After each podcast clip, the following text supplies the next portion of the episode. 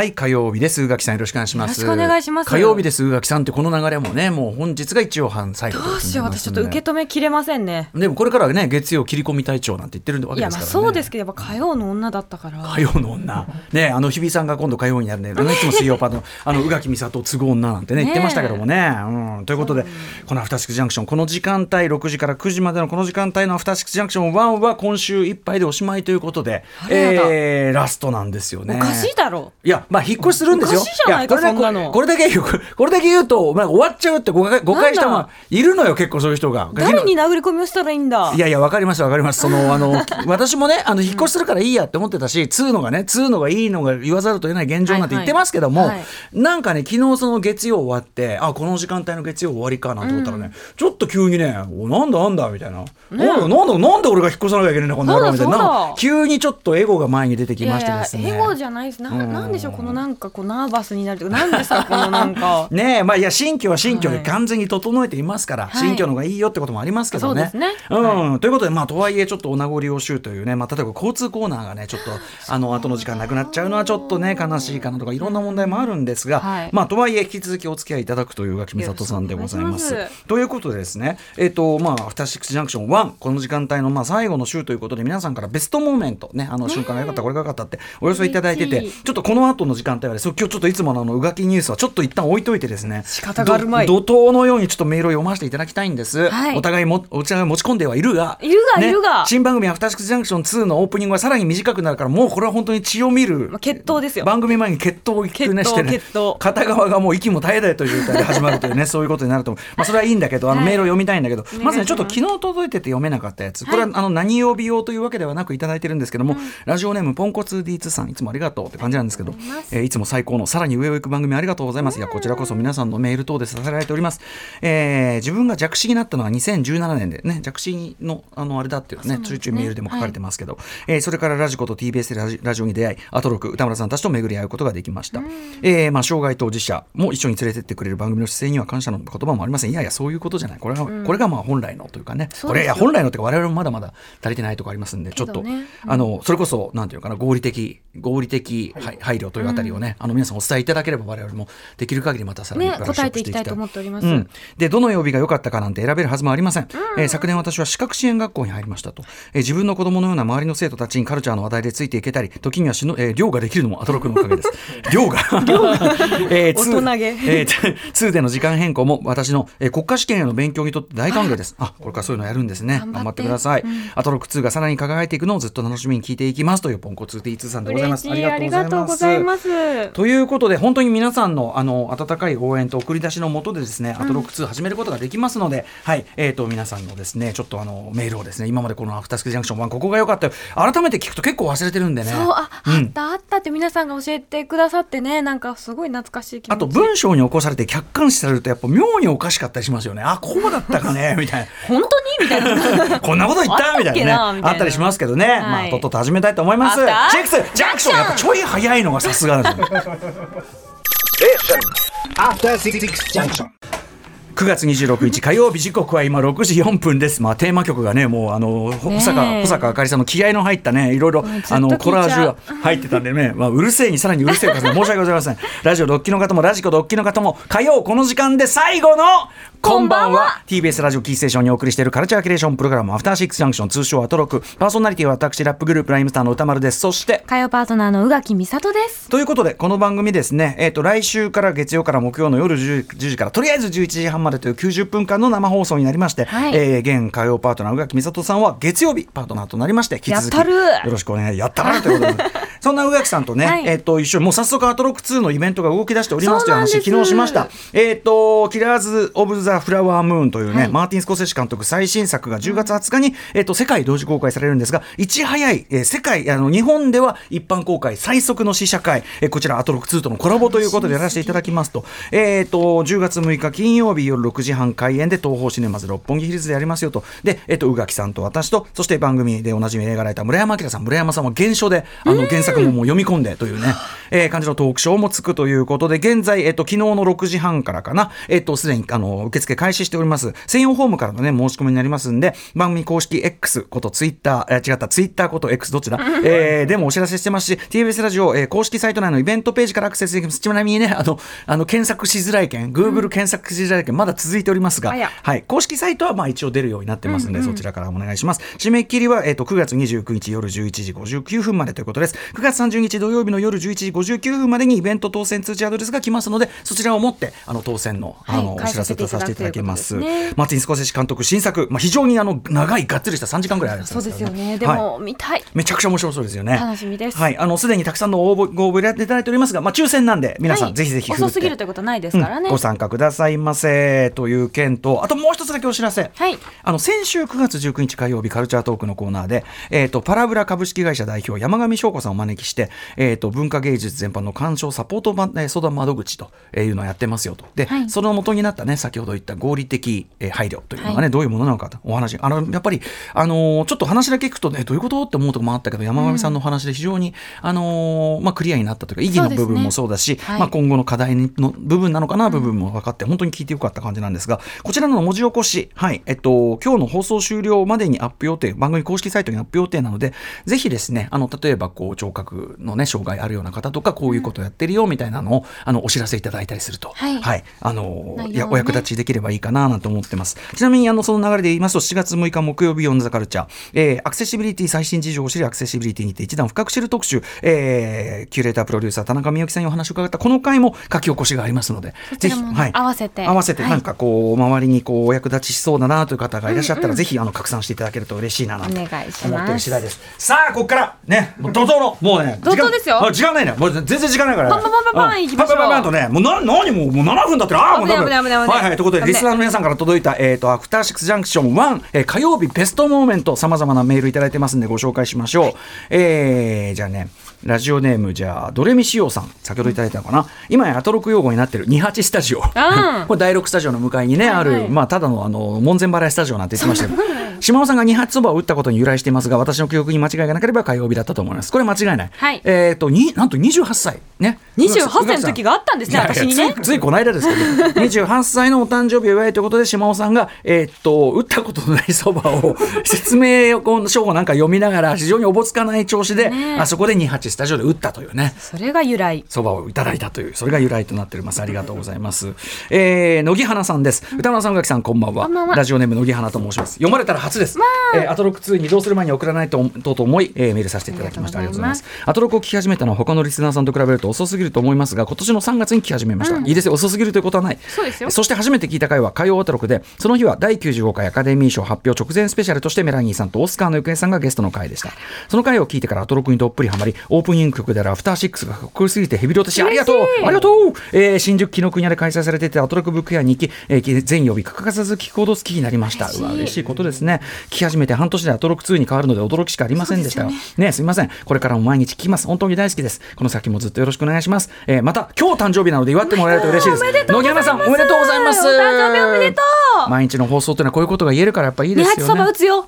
う打つ打つんですか？打たない。ごめんなさい。すっごい適当なこと。言っただけ。ありがとうございます。えーということでバンバンいきますね、はい。まあ音楽の話いただいたんでコーナーメールいきましょう、ラジオネーム元1年6組さん、えーアトロクはいよいよラストウィークですね。心して聞いていきたいと思います。この瞬間この場面というわけではないのですが自分がアトロクを聞き続けていて印象に残っているのは音楽的な演出や仕掛けですと、オープニングテーマアップアフターシックスから始まり番組ジングルコーナージングル BGM などどれもかっこよくたまに面白も、えー聞く側の気分を常に上げてくれるのです。こうした工夫が番組の隅々まで行き届いているのがアトロクの魅力の一つだと思っています。よくぞ気づいてくださった。あね。えーでもアトロック2になってもこういった取り組みは引き継がれると思う思うので、えーとても楽しみですと、えーあと2ではスーパースケメタイムを輩出したリスナーラップジングル企画をぜひやってみてほしいです。第2第3の星野源がそこに潜んでいるかもしれない、ねえ。まあ、星野源はもともと活動してたけどね、うん、あの変名でねやっただけです。そうかもしれない。でもいずれやってもいいかもしれません。そうですね。ちなみにこれをよくぞ言ってくださったというのは目下ですねあのアフターシックスジャンクション2のテーマ曲ライムスターでも作りましたし、えっと、それコーナージングルみたいなものも、あの新たにですねマミリーさんに声もらったりして、うん。あとアリキックですね、あのーが作ってるロマンクルーのアリキックが作っててこれがまた時間帯移動に伴ってめっちゃかっこいいんです。よ。早く聞きすたい。げえかっこいいし、昨日はねエンディングテーマエンディングテーマは毎回ちょっとそのちょっと遊べるところなんですよ。この曲をかけちゃおうかなみたいな、でも初期エンディングテーマでちょっと私が2案出しててちょっとどちらが使うどっちにしろめっちゃかっこいい流れになると思うんで楽しみにしていただければと思います。じゃあどんどんいきますね、はい。えっ、とラジオネームしその葉野郎さんいきましょうかね。美味しいよね。えー来ました。こういうのね。私の火曜日のベストモーメントは番組開始1か月あたりのタイミングで組まれたコードギアス特集です、ね。えー今でこそ曜日ごとにパートナーが得意とするジャンルの特集が組まれたりしますがアトロクで初めてパートナー主導で組まれた特特集がこの回だったと記憶しています。大事大事。今では、えー今ではおなじみな好きなものに対して語彙力がなくなる宇垣さんを初めて知ったのもこの頃だったと思います。この特集を聞いて私はコードギアスにはまり映画まで見てしまいましたえ嬉しいありがとう。えーその後も大奥、えー鎌倉殿の13人など火曜日きっかけでハマったカルチャーは数知れず。本当だよね、えー火曜オープニング恒例のカルチャー接種報告が来週から短くなってしまう可能性があるのは寂しい。いや短くというよりはあのーどちらかが生き残る。そうですね。はい。これからもサドンです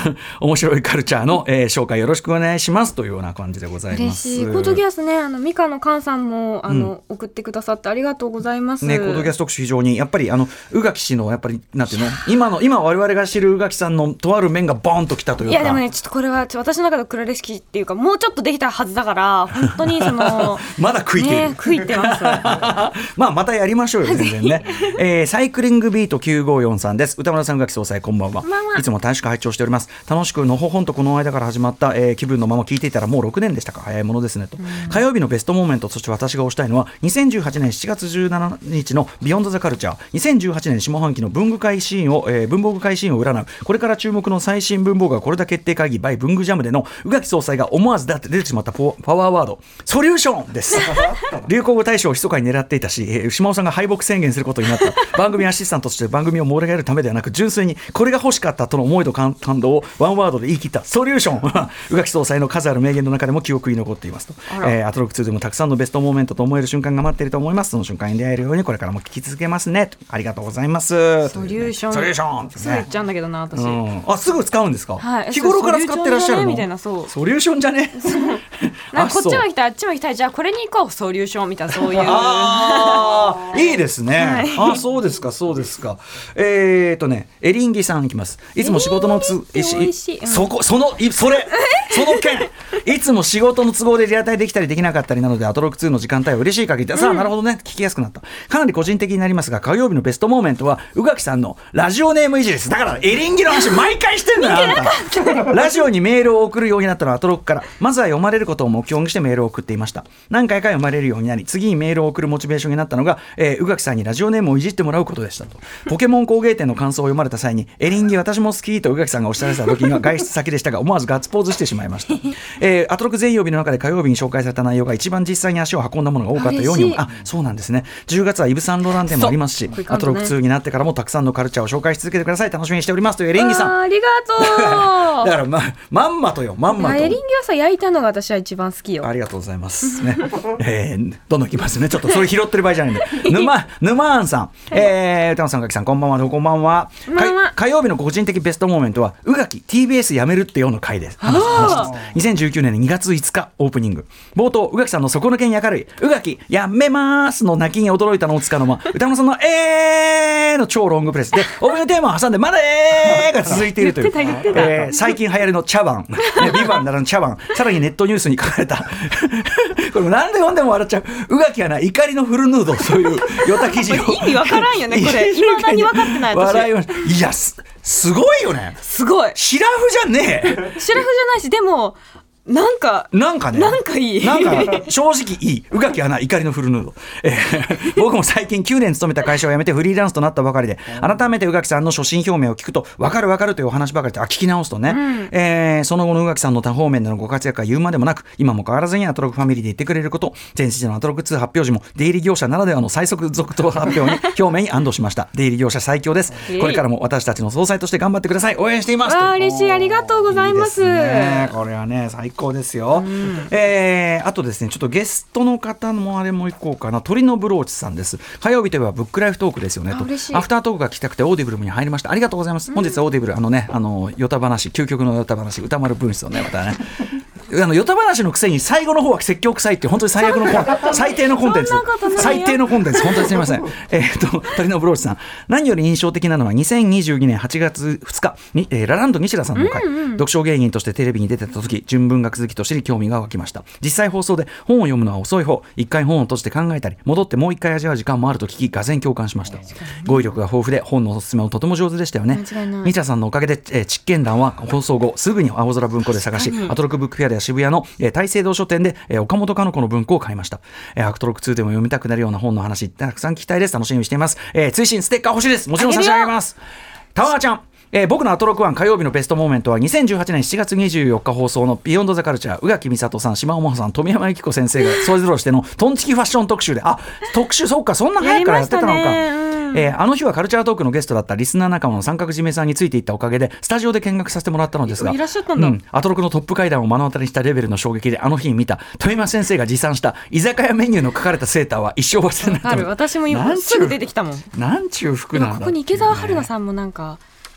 入れる気がするあ池田さんもすごくいつもでもすごい可愛いよねそう可愛くてうん個性的じゃないですか、本当ですね私ちょっとトンチキのラインにいらっしゃると思うんですよトねンチキと言っていいか分かりませんがまあまあまあでもそうねそうあの褒めてるんです本当にそうね、はいそうね。でも私もやっぱりその皆さんのトンチキというかそのなんていうかなご自身の個性をぐいぐい押し出す感じっていうのを押されて、やっぱこの6年間でめっちゃ服派手になりましたもんねやっぱね。え明らかに。俺俺昔はやっぱ黒とかが中心。皆でも黒は黒は多いですけど。うんでも確かにうん派手になってきましたよね。生地感とかに。に遊びがあるというか、ええ。まあねそうそう一世三宅ずっと来てるのね、ありますからね。皆さんのおかげでございますという。あとこれです、えー皆さん覚えてらっしゃいますでしょうか？ラジオネーム藤井明さんです、えー火曜アトロック1初期の中で特に大好きだったコーナーがあるのでメールさせていただきます。それは K2A2 です。めちゃくちゃ懐かしいんだけど、ねえ、おもろんさんお世話になりましたという。3018年の未来からやってきた血圧情報提供型会話ドロイド K2A2 から日々の血圧測定の大事さを並ぶ健康に特化したコーナーでありましたがとにかく会話ドロイド K2A2 のキャラクターがぶっきらぼう投げやりなもので歌丸さんと宇垣さんとの火花散る珍妙なやり取りが毎週本当に楽しみで仕方ありませんでした。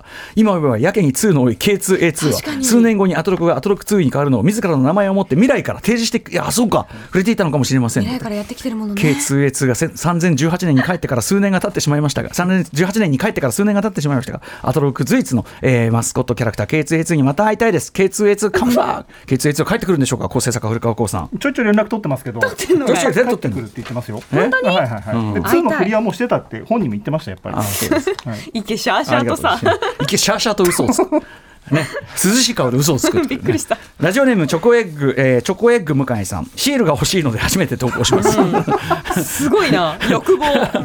これこんなこと書かなくていいのに。